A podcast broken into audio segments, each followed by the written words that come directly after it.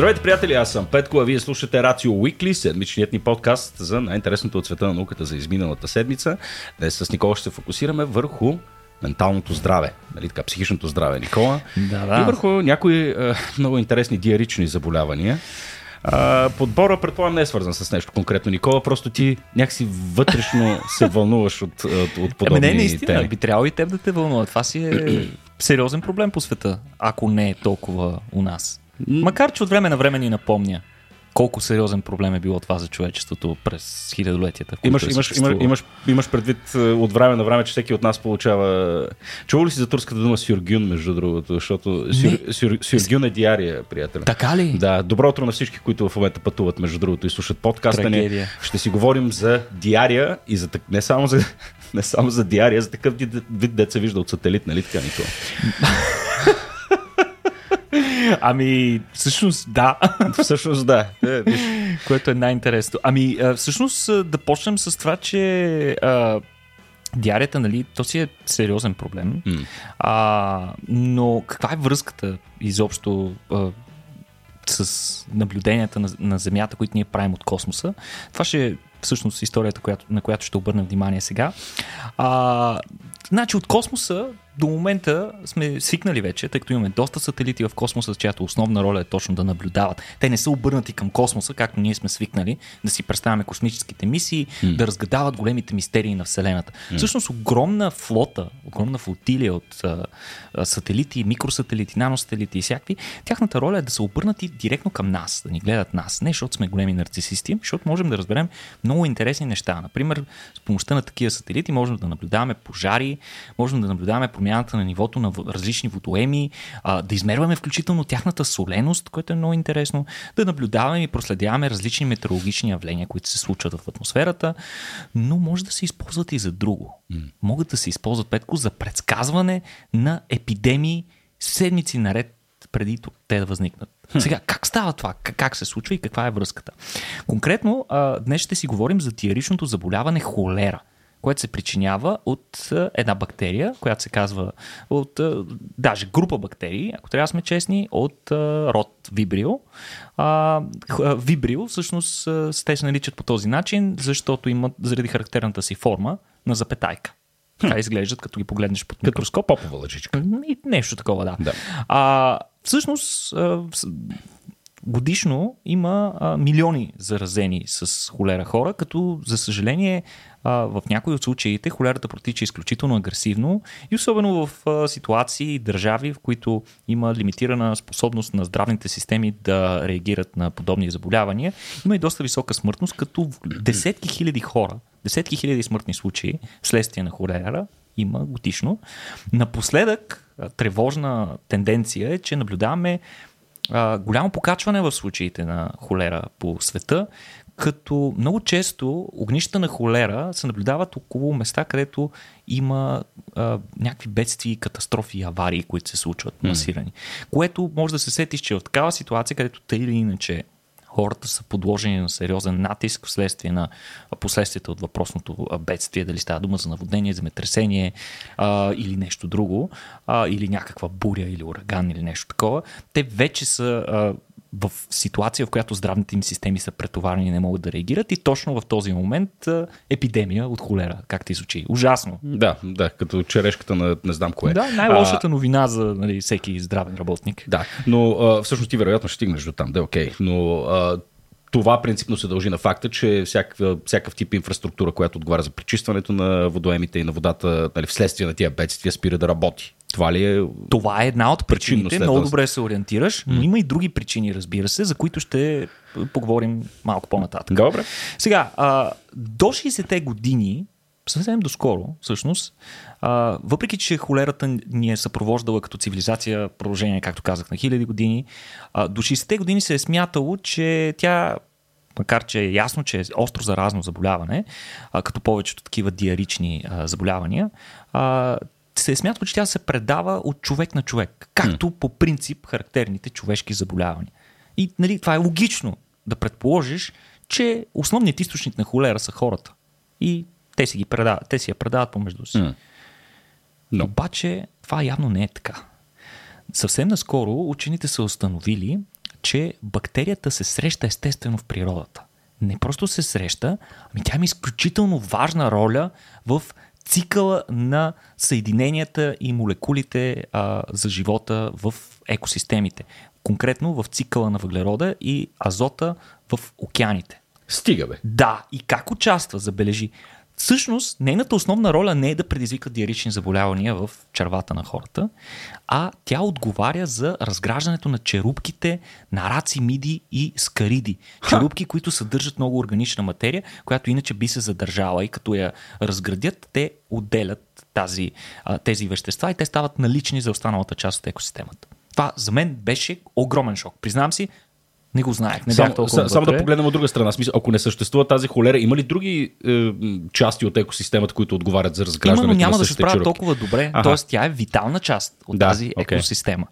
Сега, най-изненадващото е, че точно както ние имаме естествена микрофлора, а, в червата си, така и холерата всъщност обитава червата на въпросните раци, скариди, а, миди и конкретно една група същества, които се наричат копеподи.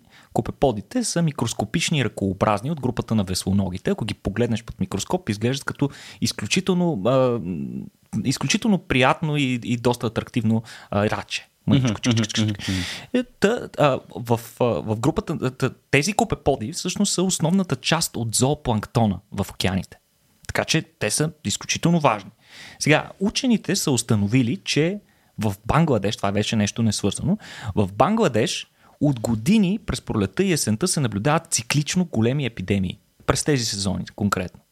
И сега, какво, на какво може да се дължи това? Те са изследвали всичко и са установили, че количеството хлорофил и температурата на повърхността на водата могат да ни помогнат да ги предскажем точно кога ще се случат. Защо? Кога се случват бедствията или? Кога се случват епидемиите с холера? Mm-hmm. Тъй като си мисля, ти като спомена Бангладеш, характерно там е, че почти всяка година една трета от територията на, на, на, на Бангладеш бива потопена във вода. Точно така. Това е едно от нещата. Да. Сега, а, холерната бактерия всъщност се размножава много активно при цъфтежите на фитопланктона. Mm-hmm. Тоест, в сезон, в който имаш добри условия за, цъф... за развитие на фитопланктон, т.е. това са микро... микроскопичните организми, които използват енергията на Слънцето и произвеждат огромно количество биомаса, която в последствие служи за храна на тези другите зоопланктона, които казахме, пък зоопланктона храни следващите етажи в, в, в хранителната пирамида mm-hmm. на океаните. Mm-hmm.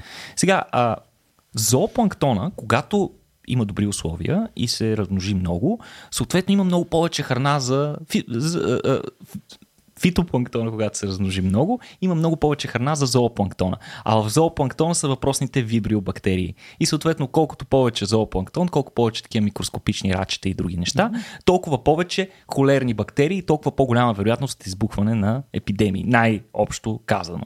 Сега, Фитопланктона реагира с цъфтежи, основно през пролетта, когато слънцето е по-ярко и тъй като преди това е било зима, той е бил потиснат, растява с по-ниска скорост. Когато слънцето започне да грее по-ярко, той изведнъж експлодира, набавя си много хранителните вещества наоколо и става много повече. Сега, как можем да използваме сателити в цялата тази работа? Ами сателитните снимки могат да се използват за засичане на цвета и температурата на повърхността на водата. Mm-hmm.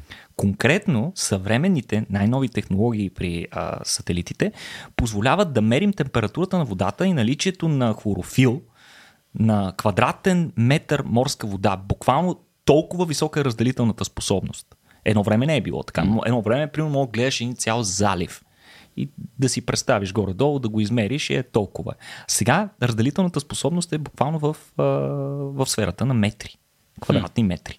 Сега, измервайки промените в нивата на хлорофил, което пряко корелира с количеството фитопланктон, ние можем да добием представа за покачването на броя на вибриобактериите и съответно идеята на, цялата, на цялото това изследване, което звучи доста абстрактно, защо ние да мерим а, хлорофил, защо ние да знаем кога има повече вибрио, ами всъщност, знайки кога има повече вибриобактерии, причинителят, причинителят на холерата, ние ще знаем относително кога, в кои периоди можем да очакваме а, появата на локални или а, по-масштабни епидемии, като идеята е по този начин да се предвиди по-добре логистиката и разпределението на ресурси и човешки персонал, за да се овладеят бъдещите огнища на време. Mm. Сега, каква беше връзката с а, катастрофите, бедствията и авариите, които споменахме по-рано. Ти спомена едното, разбира се, когато се случи нещо подобно, цялата тази инфраструктура, която отговаряла за пречистване, където има такава, разбира се,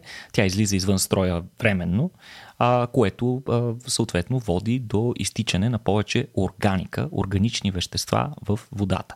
Също така, най-вече при а, големи наводнения, които могат да се причиняват от а, следствие на покачване нивата на реки, но могат да се причиняват и от така наречения Storm Surge, което представлява а, страничен ефект от действието на урагани и тропически бури, при които поради силния напор на бурята, морето буквално влиза навътре с километри в сушата.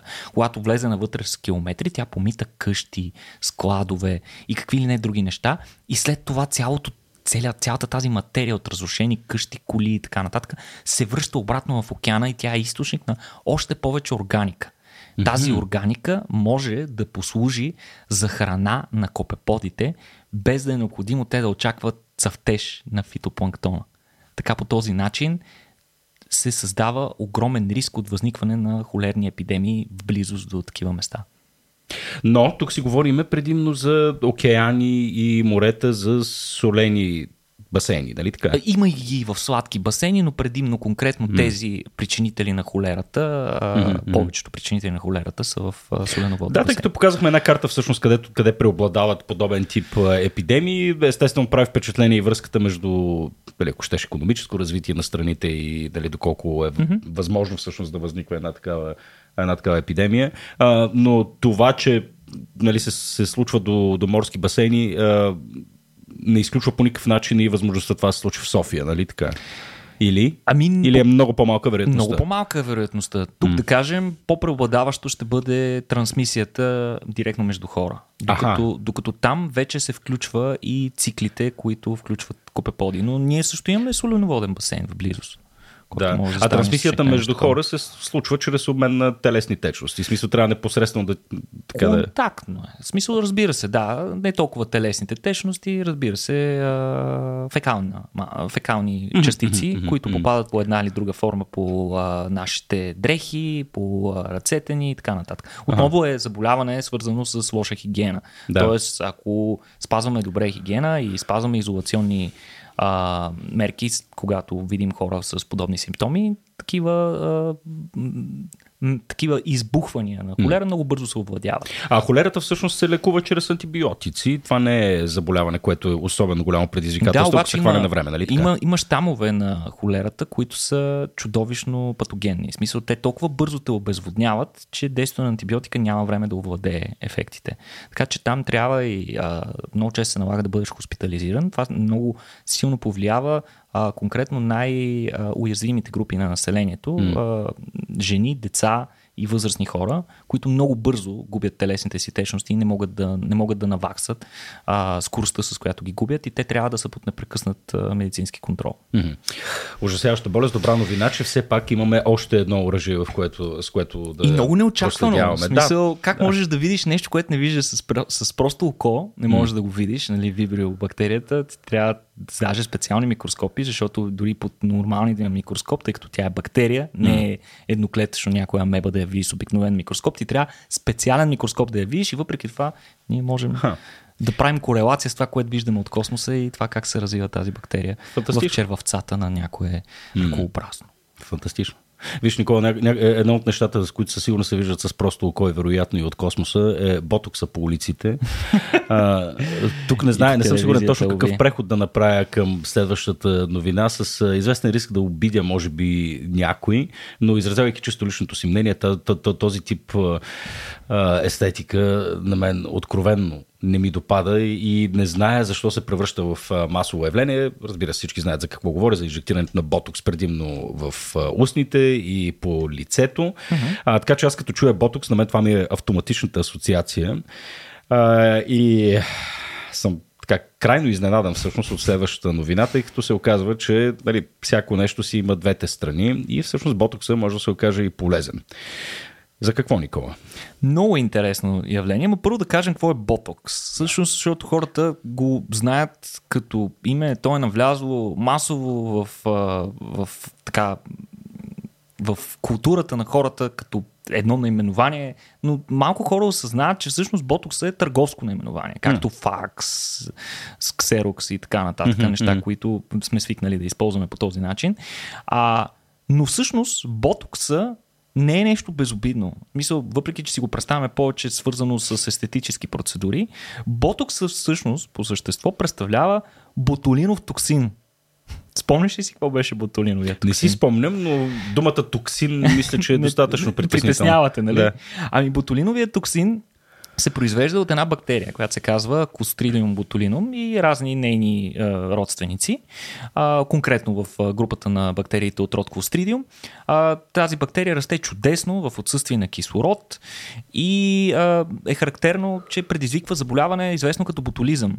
Ботулизма, както mm-hmm, знаеш, това ако, си спомням, ако си спомняш, родителите ни винаги са ни пазили много от развалени консерви mm-hmm, и така нататък, mm-hmm. защото а, силно се опасяват, че те могат да съдържат да предизвикат ботулизъм заради съдържание на такъв ботулинов токсин. Защо в тези консерви? Ами защото като затвориш консервите, много бързо вътре се изчерпва кислорода и единствените бактерии, които могат да виреят вътре, са такива, които са анаеробни, т.е. такива, mm-hmm. които живеят в отсъствие на кислород. И колостридиума всъщност се справя чудесно. Там намножава се много и произвежда някои от щамовете на колостридиума, ботулином, произвеждат големи количества въпросния токсин. Хм. Сега, а, само бърза скоба. Какъв е риска от това да ядеш консерва, да, да фанеш такава бактерия? Ми, това е много интересен въпрос. В съвременния свят, нашия цивилизован свят, където всичко се подлага на предварително измиване, третиране, в последствие варене продължително време, шансът е доста нисък, okay. трябва да кажем. Но mm-hmm. въпреки това, конкретно тази ботулинова бактерия, която, която произвежда въпросния токсин, се чувства особено добре в телешко. Така че риска а, е много по-висок при консерви, съдържащи меса, mm-hmm. отколкото при такива а, съдържащи зеленчуци. Okay. А, казвам го, нали, а, но въпреки това имайте едно на ум. То не е задължително да е ботулинов токсина вътре, за да се натровите с някоя стара консерва. Mm-hmm. Сега, mm-hmm. какво е ботулиновият токсин? Ами ботулиновият токсин не е случайен играч. Това е буквално едно от най-отровните вещества, познати на човечеството, Петко. Това е най- потентния невротоксин, който се среща в живата природа, като леталната му доза е между 1 и 3 нанограма на килограм. Просто си представям някой в момента с ботокс в устните, живи и здрави да сте. Е, но, но чувайки тази новина, какво усещане има в момента в около, около устата си? Да, как работи? Да. Как убива всъщност ботулиновия токсин? Той всъщност работи като потиска нервното предаване конкретно в невромускулните синапси. Това са местата, където нервната ни система се свързва с мускулите, за да предаде сигналите, които идват или от мозъка, или от гръбначния стълб. Говорим за тотална парализа ли, Никола?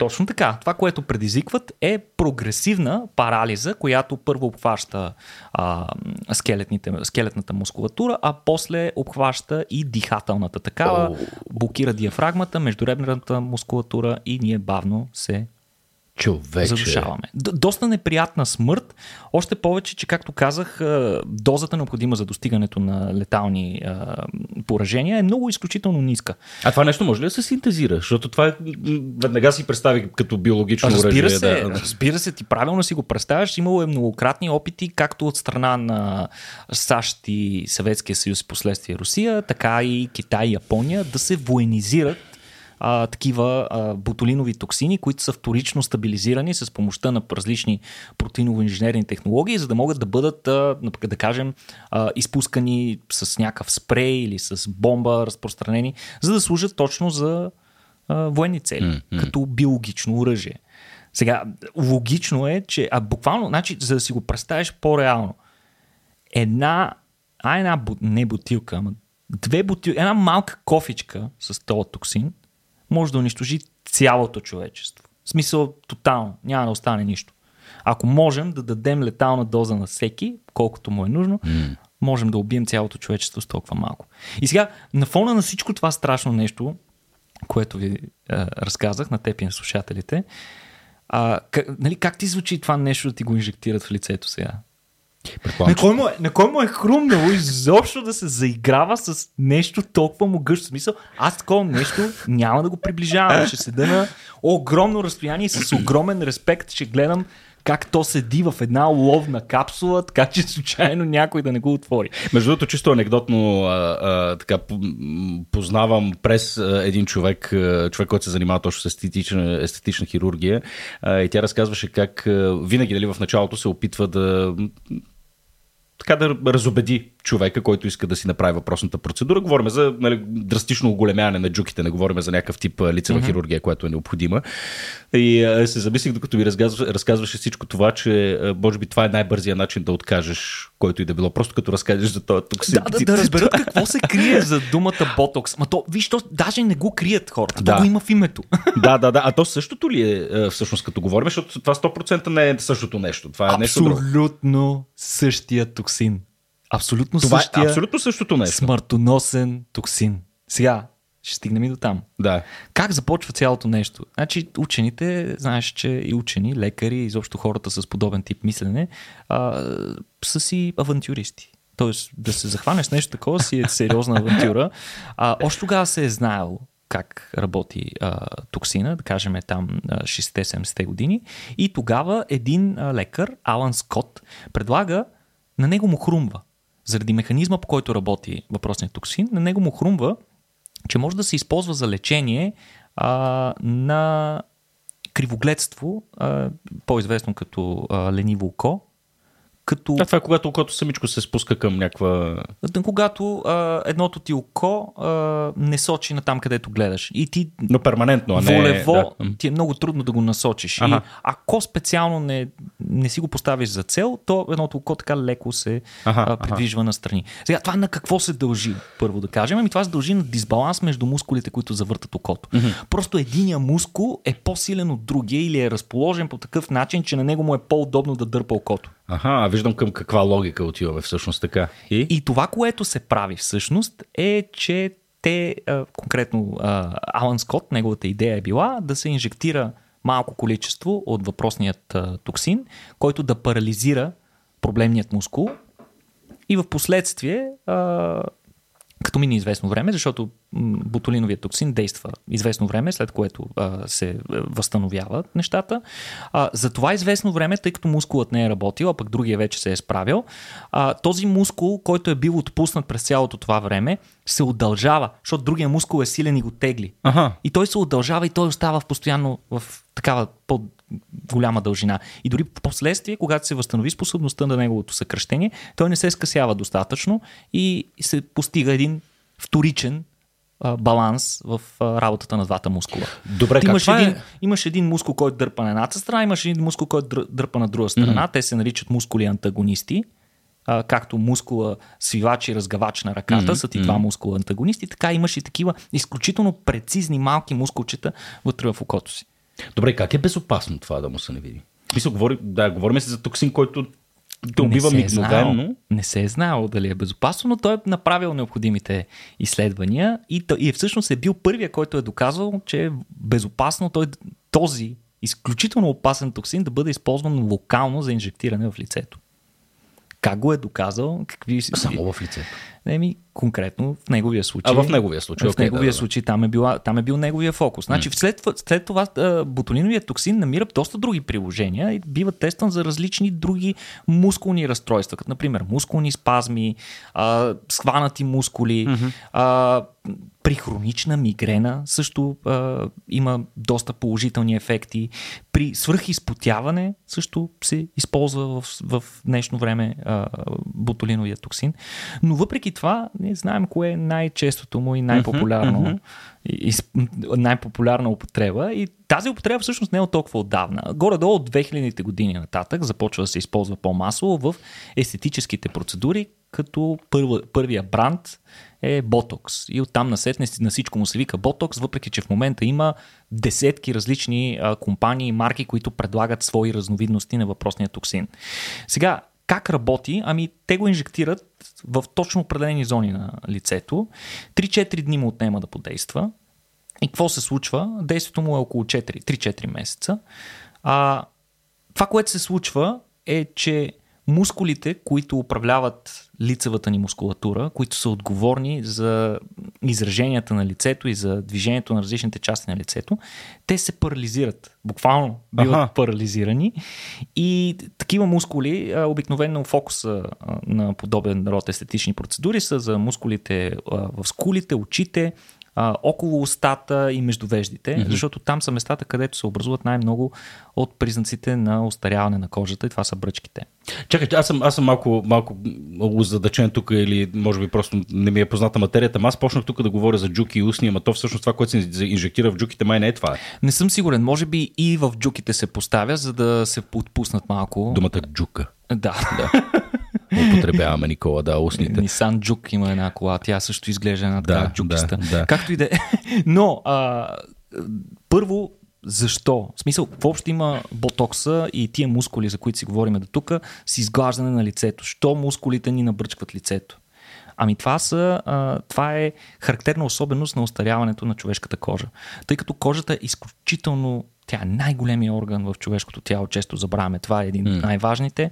И освен това, а, характерното е, че тя има много сложна триизмерна структура. Ние си я представяме като нещо тъничко, но всъщност погледната под микроскоп тя е разслоена на различни слоеве и има един конкретен слой в подкожната част, който се нарича дерма, където се намират живи структури, но там освен живи клетки се намират и едно, представи си го като една мешавица от плътно сплетени по определен начин а, фибрили на различни протеини. Mm-hmm. Най-важните, между които са различни видове колаген и еластин.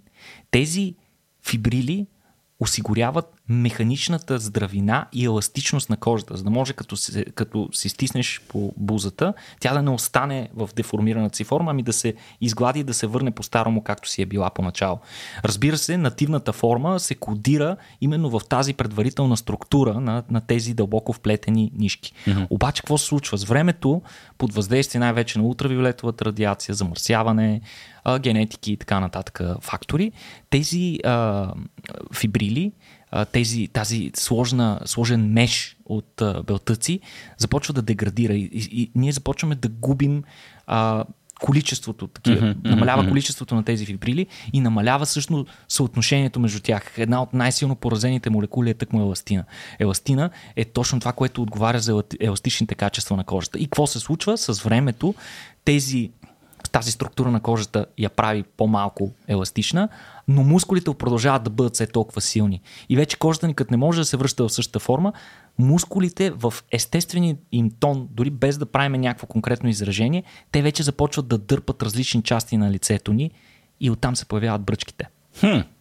И те се появяват на местата, където най-често използваме лицето си. Затова нали, казват, че хора, които имат пръчки на челото, често се смеят, защото просто при някой при смях и така нататък се получават едни такива гънки.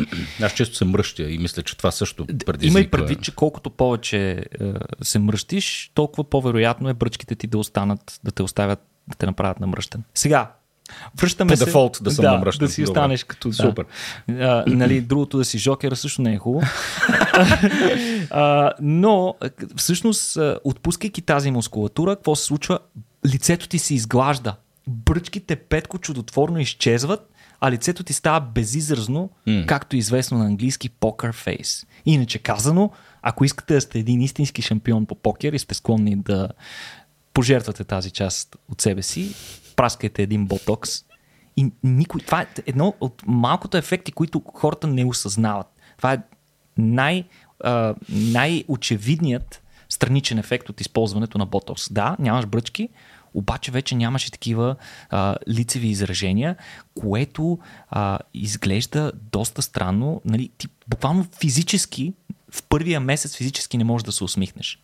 Защото в усмивката участват много мускули. Да. Това, което правят хората с ботокс, особено наскоро, които са се подложени на тази процедура, когато трябва да се смеят, те оформят устата си като усмивка. Обаче мускулатурата не реагира, защото е парализирана и се получава нещо, което на външен хора изглежда ужасно фалшиво. Да, да. Това е като късната Никол Кидман, което директно ме удари в сърцето. Една от най-красивите жени, които съм, съм виждал. И тя е видимо с ботокс в момента и лицето е наистина бездръз, безизразно. Остава си красавица. Ти, но... Веждите ти не се движат. Да. Буквално не можеш да изразяваш никакви емоции с лицето си. Сега, мозъка ни е настроен от еволюцията да бъде изключително чувствителен на най-леките промени в лицето. Това, са, това е част от невербалното общуване, да, да можеш да прочетеш в лицето на околните хора как те се чувстват, за какво мислят mm. и много други неща, които са много важни в социалния живот на хората. Тези хора затова изглеждат неестествено безизразни. Буквално нищо не можеш да прочетеш по тях и хората ги определят като злокобни на моменти. Сега, обаче, нещо интересно. Учените са, тук вече става наистина интересно, учените са забелязали, че хората, които са подложени на такава процедура, освен, че не изразяват емоция вече с лицата си, започнали по-малко да усещат емоциите си, собствените си. Което много неочаквано. Как се случва?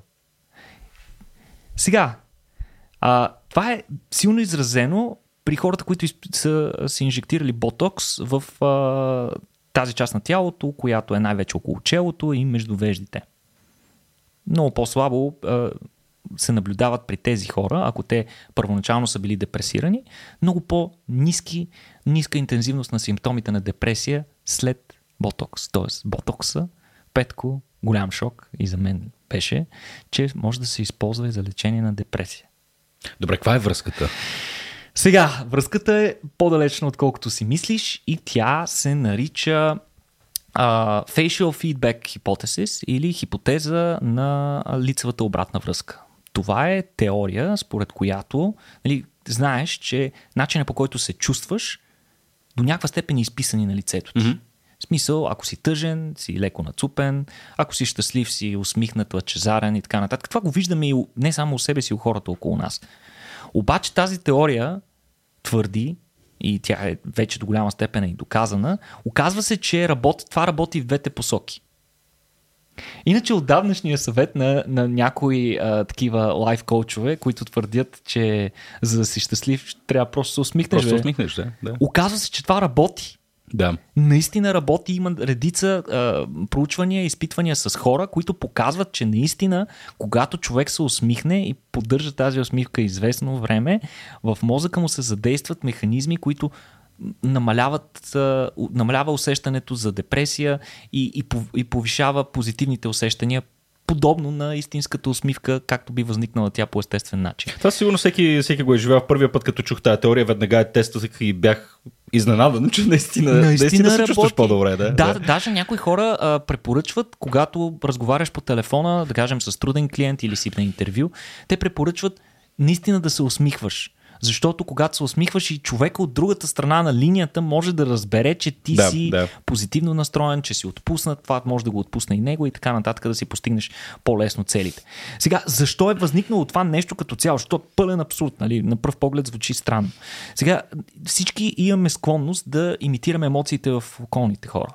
Това е част от еволюционния процес на развитието на човешкия вид и според еволюционни биолози това се дължи на необходимостта на отделните индивиди в рамките на, човешката, на, на, на човешкия род да, да се впишат по-добре в групата и така да оцелеят, тъй като човек самостоятелно много трудно може да оцелее извън група. Да.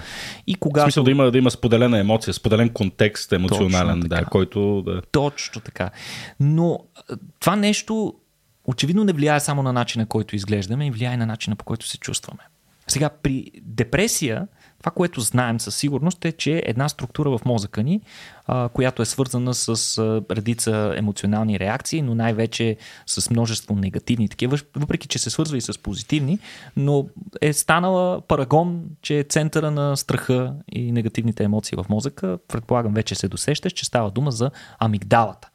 Та, Бадемката в мозъка. Да, една ми, миниатюрна структура, която обаче е изключително важна за много неща. А, та, когато се наблюдава свръхактивност на въпросната амигдала, много често се наблюдава при хронична депресия, а, това кара хората, които страдат от въпросното състояние, да възприемат всичко негативно, всичко, което се случва около тях негативно, включително самите себе си, околните хора и ситуациите около тях. Това само по себе си води до един, така, една отрицателна обратна връзка, където прогресивно се задълбочават тези симптоми, защото да. ти си депресиран, обаче всичко около теб ти се струва толкова черно, затова ти си още по-депресиран, амигдалата ти е още по-активна, всичко около теб е още по-тъмно, мрачно, ужасно и всичко губи смисъл. Сега, как можем да разбием тази а, лавинообразна реакция? Ами, оказва се, че ботокса потиска способността ни да изразяваме негативните си емоции. И така индиректно потиска активността на амигдалата, което е потвърдено включително с най-добрите ни апаратури, като функционален ядрено-магнитен резонанс, компютърни томографии и така нататък. Ха. Така че а, той не маха негативните мисли напълно. Нека да, да сме наясно, че това не е чудотворно лечение, което ще се случи на штрак. А, но ги прави много по-поносими, което всъщност е основната причина ботокса момента да е одобрен на няко, в някои щати и мисля, че на някои места в Европа за лечение на депресия, тревожност и гранично разстройство на личността. Гранично разстройство на личността е нещо като а, депресия на стероиди, защото освен, че имаш силна депресия и такива депресивни епизоди, хората, които страдат от а, тази а, от това психологично заболяване, реагират много импулсивно, агресивно mm-hmm. на подобни ситуации, което пък прави а, отблъсква хората около тях и вече никой няма желание да им помага. И, и те пък се хващат в още по-ужасен да, капан там, там от цялото нещо. Разбира се, тук не казваме сега на всички хора, трябва да си направим ясен дисклеймер, не вървете нали, да си напраскате ботокса, за да овладеете негативните си мисли. Сигурен съм, че има доста по-добри начини, медикаменти, терапии и така нататък, които ще имат по-силен ефект, но и това нещо работи изключително интересна иллюстрация на това колко сложно е устроен, устроено човешкото ни тяло и колко сложна е връзката между съзнание и, и, и съзнание, тяло и мозък. Просто да, е да, да, изумително. Да. В смисъл, мен много, много ме впечатли. Да, еманацията на, на така наречената теория за ембодимента, нали, че Абсолютно. мозъка ни е толкова свързан с тялото, че ако бъде поставен в буркан, всъщност той ще е фундаментално различен, mm-hmm. нали, в крайна сметка.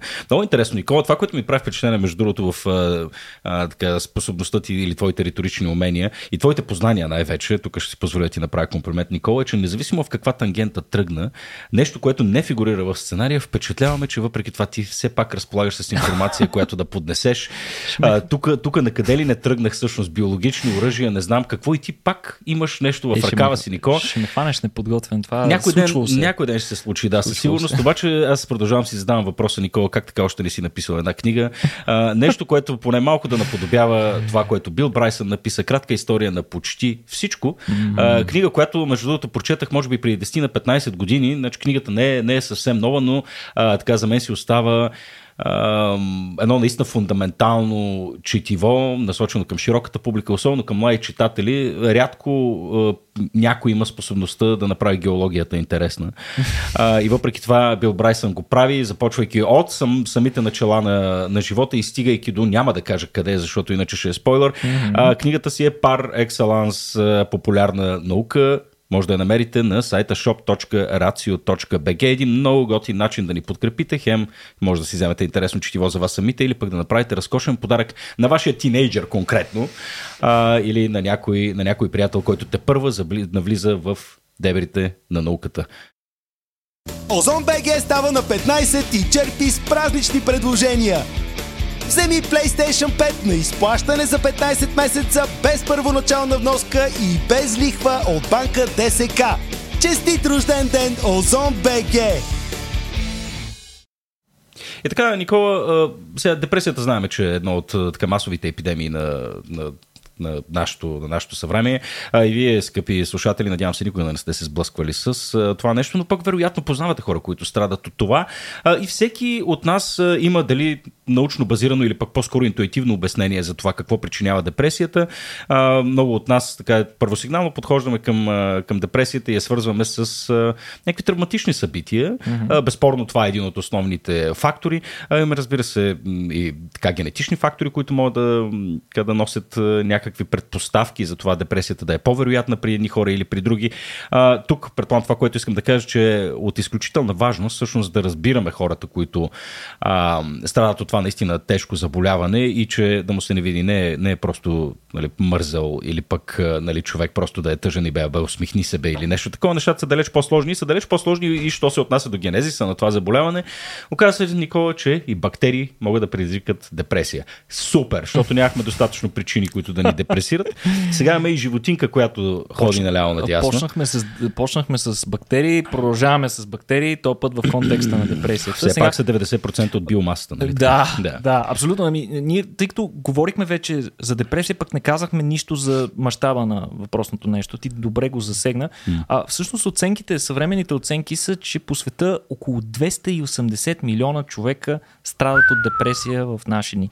Като това е най-низката възможна прогнозна стойност. Тъй като а, по същество трябва да сме наясно, че в много региони по света а, самата култура на хората не признава депресията като, като, като някакво реално като разстройство. У нас до преди 20 години не се е случва Ама тя продължава на много да, места. Да. Нали, представи си в провинцията в някое да. село да кажеш, че Аре, си депресиран. Се, да. да, айде стегни се е, разбира се, най-добрата mm. терапевтична фраза. Mm.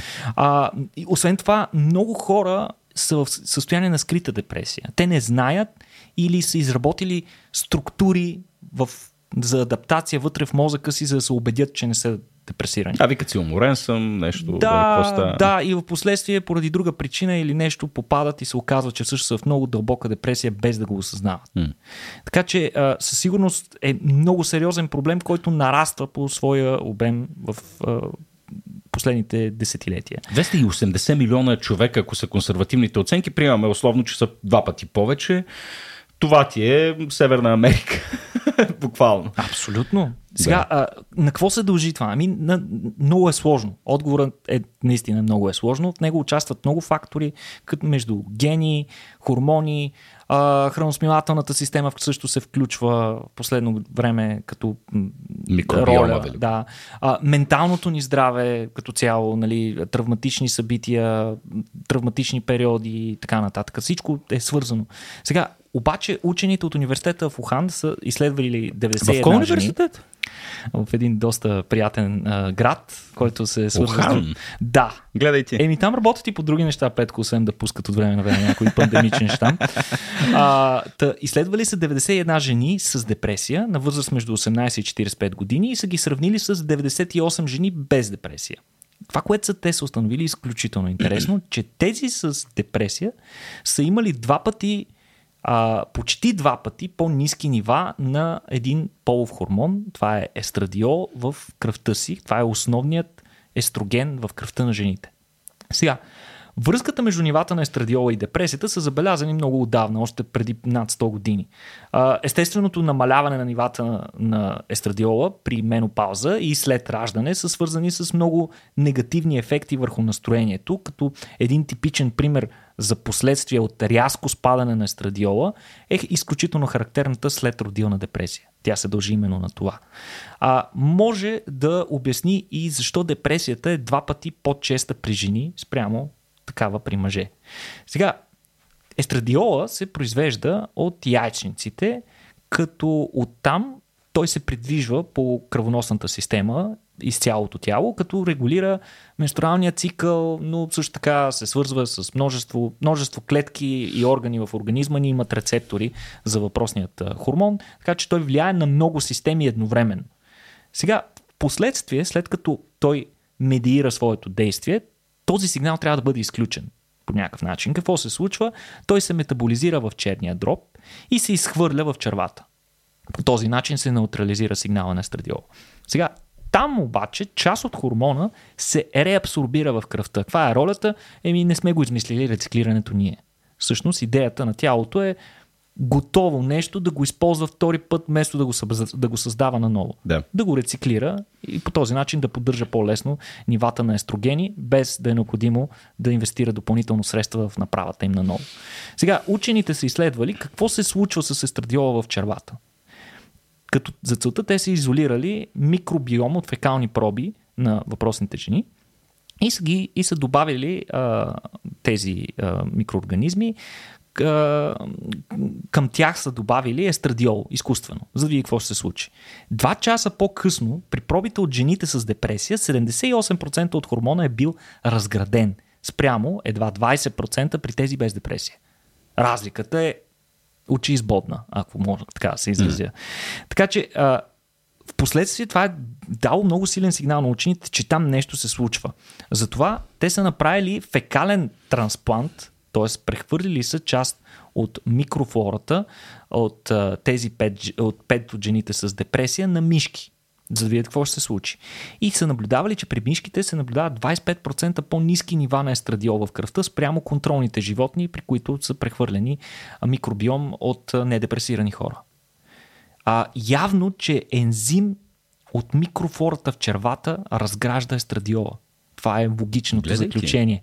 Сега, как обаче се случва това и какво трябва за да разберем, трябва да разберем на, на, коя, на коя точно бактерия от хилядите или десетките хиляди видове, които се наблюдават в червата ни, на коя бактерия точно се дължи. И ученици са направили голям скрининг и са установили, че един конкретен щам на бактерията Клепсиела аерогенес разгражда въпросният естроген.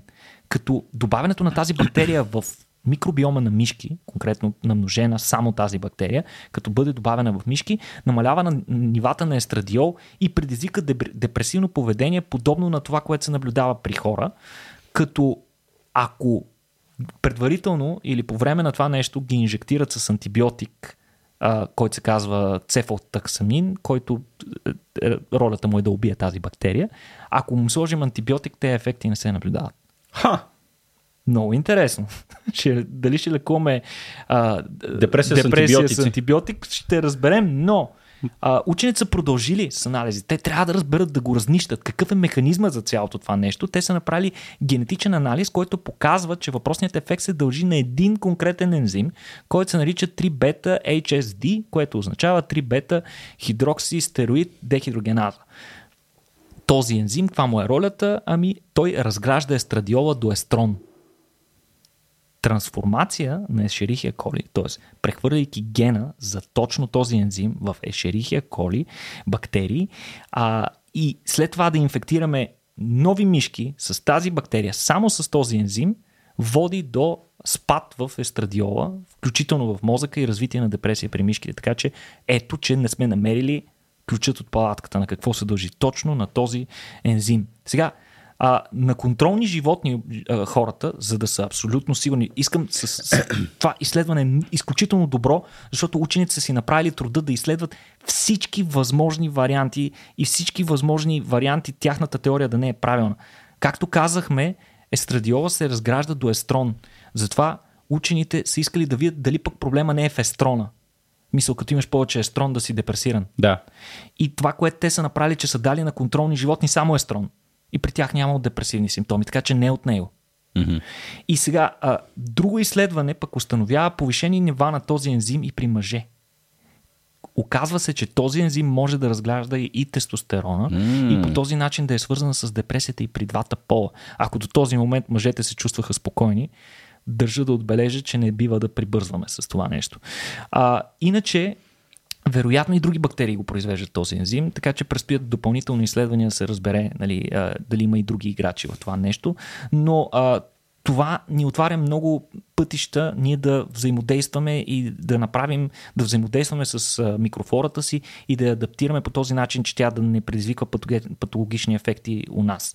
А, и вместо да се приемат повече естрогени, което звучи логично, ние просто можем а, част от терапията от депресия, просто да включим а, инхибитори на, на, на тези, на тези ензими да. или а, селективни антибиотици или някакви други вещества, които конкретно да убиват бактериите, които произвеждат този ензим, което е супер.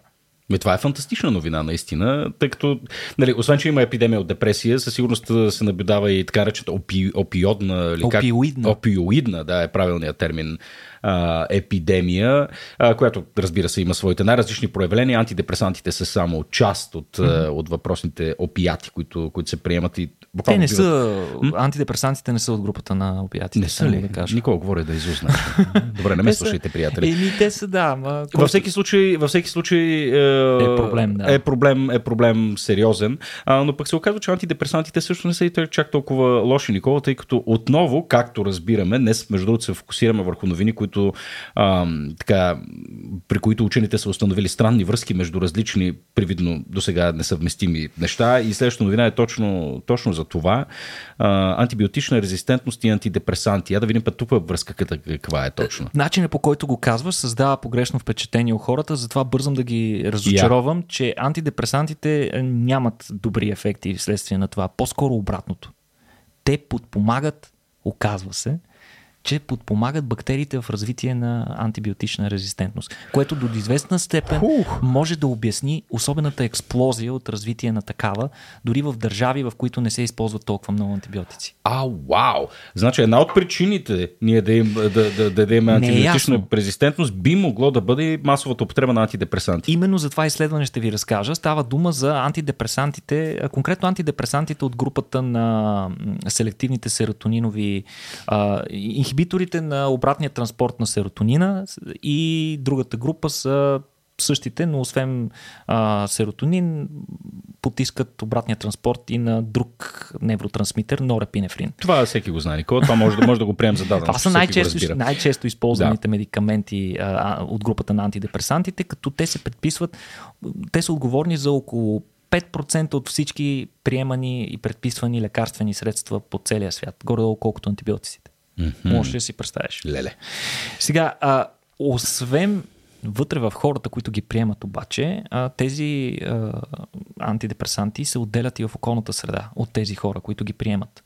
Много често, а, всъщност повечето такива медикаменти трябва да се приемат за дълги периоди, за да имат някакъв ефект. Минимумът е 3 месеца, абсолютният минимум. Най-често по-скоро 6 за да имат ефект. И това е, хората като ги приемат, те ги отделят и в околната среда и си мислим, че пускайки водата на туалетната, всичко, нищо, е, приключило. всичко е приключило от нашата отговорност.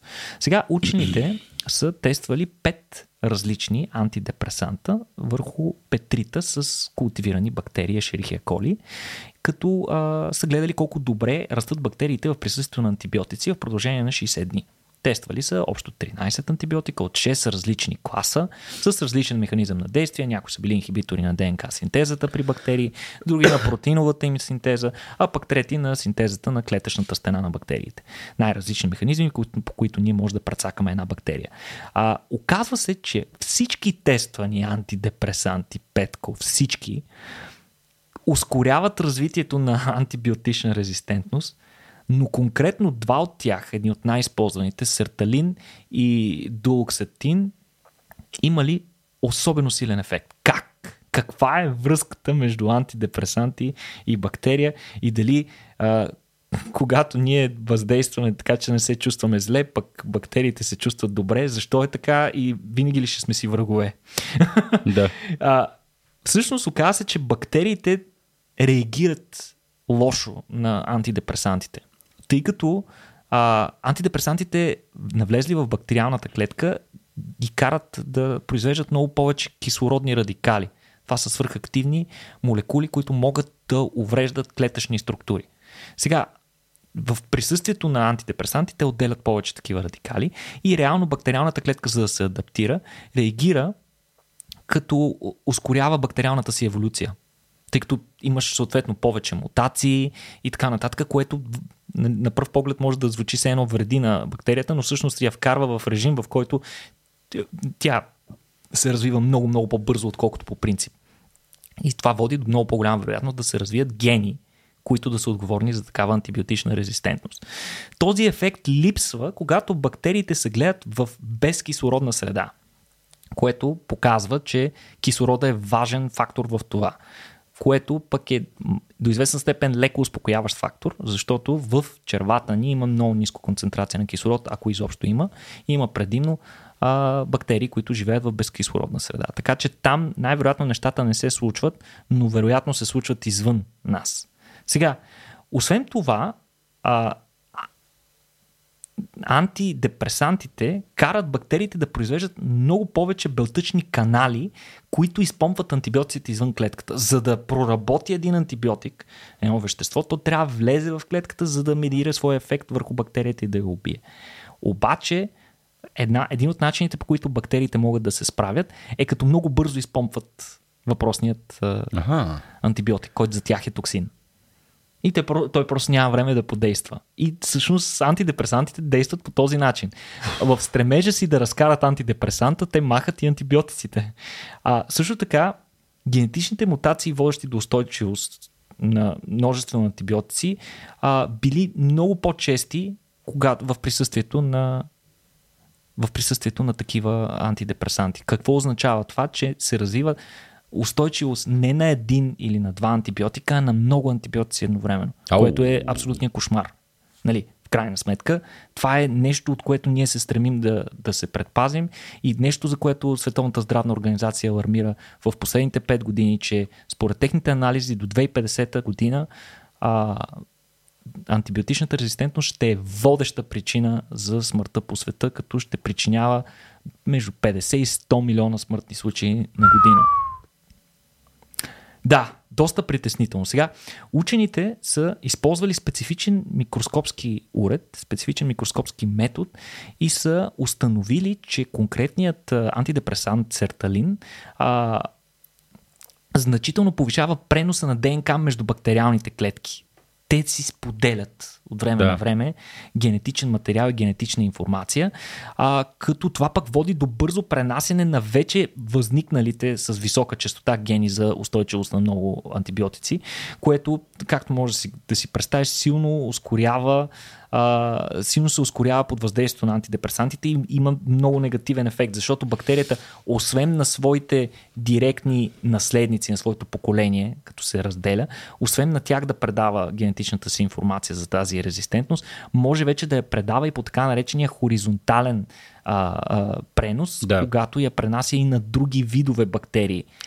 Така че то може да възникне в една непатогенна бактерия и да влезе в една патогенна и така нататък. Но това е важен и неизвестен до сега ефект на усилване, който буквално е бил неглижиран до момента преди учените от Ухан да ни светнат за случващото се, може да има потенциално много важен ефект за ускорената поява на антибиотична резистентност, както споменахме, но пък и а, може да отвори вратите за едни по-добри и по чисти, да го наречем, антидепресанти, които да нямат подобни ефекти върху бактериите. Е, гати. В смисъл това звучеше като спанака на папай за бактерии, просто нали, в момента в който го... Нали, тук важно обстоятелство е да уточним, че ако сте на антидепресанти, вие всъщност не си помагате на бактериите вътре. Нали, важното беше, че това са всъщност антидепресантите, които е, изтичат в води, канали, да. нали, масовото им приемане, че всъщност в околната среда се, се случват всички тия процеси. Не, най-шокиращото беше, че възникване на гени за антибиотична резистентност са наблюдавани а,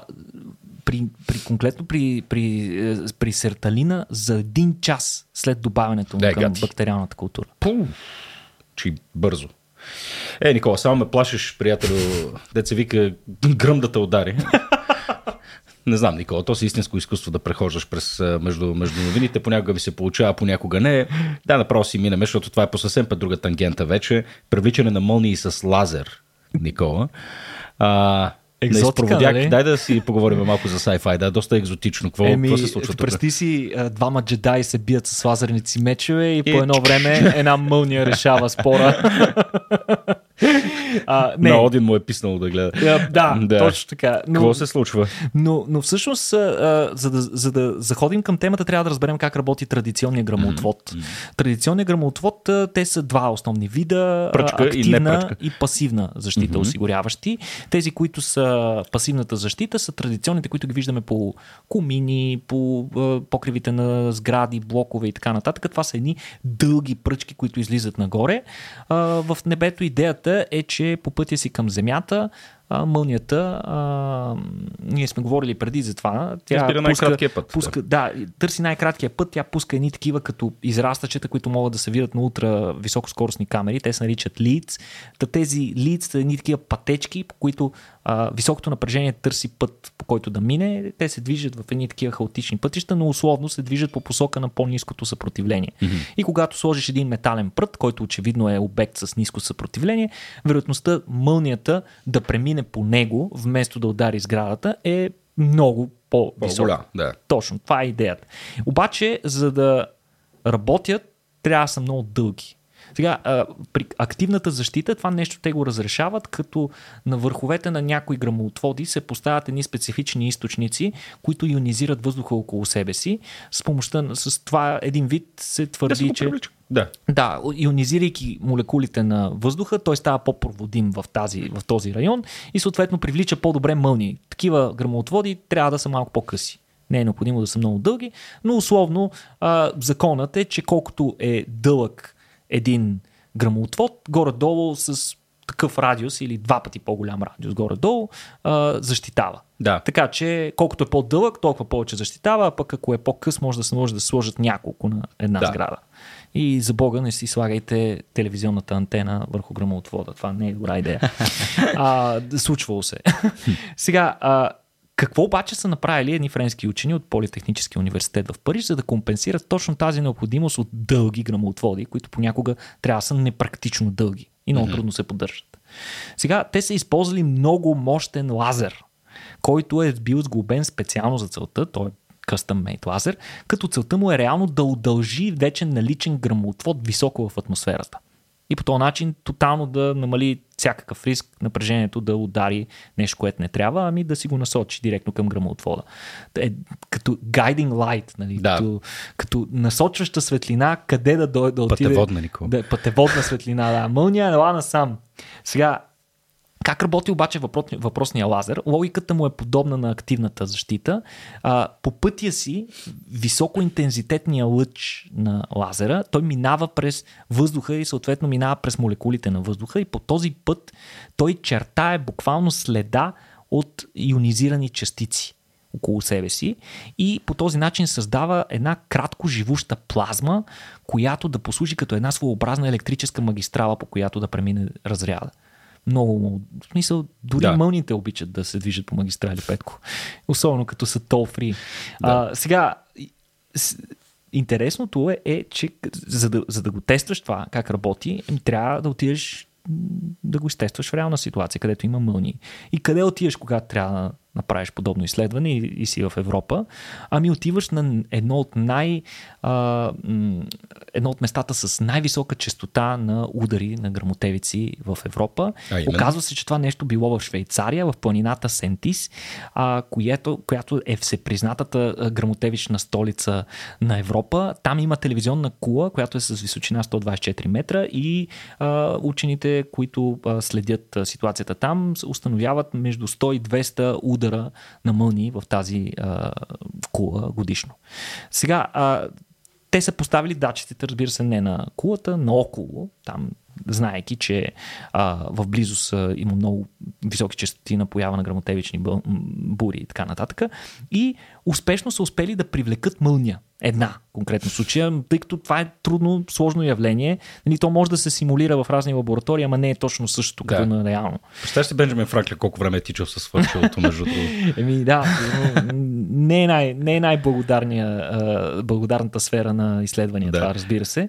Като те, за да постигнат това нещо, им се е наложило да направят 3 месеца полеви изследвания, като в крайна сметка успяват да проследят пътя на една мълния с две високоскоростни камери, които са били разположени на няколко километра от там. И това, което те са установили е, че мълнията идеално следва пътя на лазера поне в продължение на 50 метра. Тоест, те са успели да удължат грамотвода с поне 50 метрата, даже и повече. А, много голям разход би било да се оперира подобен лазер, обаче звучи непрактично. Нали? Само, че а, Учените са измислили начин да го заобиколят това, като за целта те смятат, че може да се използват специални датчици, които да измерват разликата между електрическия заряд на Земята и атмосферните маси, което е основната движеща сила мълнията да прескочи от облака към Земята. Mm-hmm. И когато тази разлика, потенциална разлика, разликата в потенциалите на Земята и облака стане твърде висока, а, съответните датчици тогава ще задействат лазера, който освен това а, няма да работи непрекъснато, а ще работи на импулси кратки а, микроимпулси. По този начин ще, ще спестява много електричество, иначе за оперирането му. А, като а, подобно изследване, нали, за какво би било важно, това не означава, че са върху всичките ни блокове ще изникват лазерни пушки, които ще стрелят в небесата и ние ще се радваме нощем. Ами, а, това обаче е важно за много чувствителни обекти, като например летища, нефтени платформи, електроцентрали, космодруми, комуникационна инфраструктура, там дейта центрове, радиотелевизионни кули и така нататък. Така да. че там това нещо би намерило употреба един ден, ако въпросната технология порасне да може да се приложи в някакъв мащаб. Супер. А, искам те върна към темата за ботокса за една секунда преди, да, преди, преди да приключим. Така и не ми стана ясно mm. Как така, като инжектираш локално в лицето си или под скулата си, а, ефекта на този токсин се изолира конкретно в тая част. При положение, че до сега във всичките новини, едва ли не в които говорихме, а, основното нещо, което се откроява е, че ние сме една цялостна екосистема, в която нещо като влезе и то обикновенно отива навсякъде. Значи, е, един от механизмите, по които се овладява изключително високата токсичност на ботокса е факта, че ние много добре в съвремието можем да измерваме неговите концентрации. И ние чудесно знаем каква е неговата летална доза mm-hmm. и съответно може много изключително прецизно да се прецени каква доза да се постави, така че да не сложиш прекалено много и той да се разсее в околните тъкани и да навлезе в, в Значи въпрос на насищане на токсина, за да плъзне насищане, насищане на въпросните е, на въпросните зони между мускула и нервите в точно определени зони. Това също е mm-hmm. много, много критично. Разбира се, ако а, хирургията не беше толкова добре напреднала и автоматизирана и съответно ако попаднем на лош хирург, който ни набуде и така ни го вкара венозно някъде, със сигурност ботулиновия токсин проблем. ще причини сериозни проблеми. Но в момента в в естетическата индустрия нещата са толкова стандартизирани, толкова улеснени, използват се специфични игли, които не могат да влязат толкова навътре, mm-hmm. за да улеснят работата на хирурзите, тъй като те трябва за една операция, която да трае сравнително кратко време, понеже те се правят даже и с такива локални опойки и така нататък. Не е нещо, което mm-hmm. а, нали, те опояват напълно. Трябва нещо да се случи много бързо, затова е много важно работата с а, тези токсини да бъде безопасна и лесна. И, и освен това, те, токсините, които се използват, много случаи са модифицирани, така че да бъдат още по-подходящи за работата а, на, в тези зони и да не влияят на други, mm-hmm. други зони. Но общо казано, научили сме, се, научили сме се да боравим с това изключително опасно вещество да. и да го използваме за доста странни на моменти цели. И още един последен въпрос, буквално с едно изречение при все, че не си физик или инженер, може би не постъпвам коректно тук в случая, но като си говорихме за мълнините, добре, е, няма ли начин да се събира, да се събира енергия по този, по този начин? В смисъл, да дигнем ни стълбове на 200 метра нагоре, там където обикновено, ето примерно там покрай този холм, и по този начин да се генерира електричество. Какво ми обягва тук? Вероятно е очевидно. Ами, те са много фактори. Mm. Най-вече липсата на рентабилност на подобно нещо. Тъй като mm. буквално има няколко места по света, където ние знаем, че мълни удрят по-често. Обаче тия места, нали, не си го представяй, че е една точка, където да. ти да си сложиш антената и всички мълни да бичат там.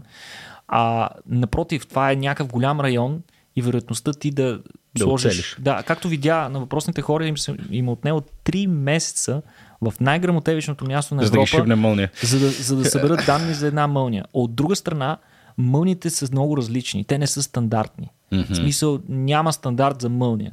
Има по-силни, по-слаби, има с огромни разряди в, в волтове и ампери, които са отвъд способностите на съвременната електроника да ги да ги стабилизира и да ги впрегне. Да, да, да, да, да. А всъщност всеки удар на някой от по-мощните мълни би причинявал щети на апаратурата, които тя ня, не може да се Да, изплати е просто, електричеството, да, да, да. което би произвела. Но общо, общо заето, нали, ако можехме да знаем къде да ги разположим, където удрят мълни, може би щяхме да се научим да го овладеем този Да.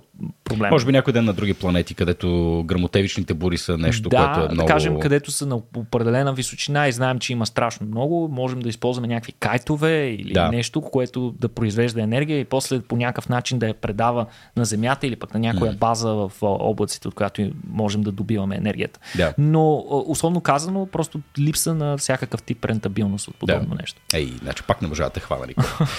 Ако искате да хванете Никола, всъщност може да се присъедините към нашия Discord сервер, където Никола толкова учтиво и последователно всъщност отговаря на въпроси. Ако искате да станете и част от нашата общност, а, в а, където да, аз наистина ви призовавам да го застреляте Никола с въпрос и да му дадете 10 секунди да видите без ресърч каква работа ще свърши. Та, ако искате да сте част от този разговор, да сте част от нашото вътрешно комьюнити на Рацио, може да ни подкрепите на сайта patreon.bg наклона на черта Рацио а, и по този начин вие правите тази организация всъщност възможна. Ако ви харесва този подкаст, може да разкажете и на свои приятели, да ни лайкнете, да ударите един коментар и бихме оценили естествено и малко обратна връзка. Аз постоянно получавам така. Петко не мхм, докато, докато Никола ти говори. А, от един и същи човек последователно през Жор ще, цялото изключва, време. Жор ще изключва микрофона. Да, да, може би е необходимо. Да видим кога ще оцели, кога да. А, и така, благодаря ви за подкрепата, приятели. Благодаря и на току-що споменатия Жоро, нашият а, видео и инженер а, и режисьор на предаването и Явор Пачовски, който пък после ще полага сезифовите усилия да изглади всички дефекти на този звукозапис. Mm-hmm. Мерси, момчета, благодаря ти и на тебе, Никола, ти си фантастично човешко същество и се надявам да те видя и следващия път. На вас, приятели, хубав ден! До скоро и от мен.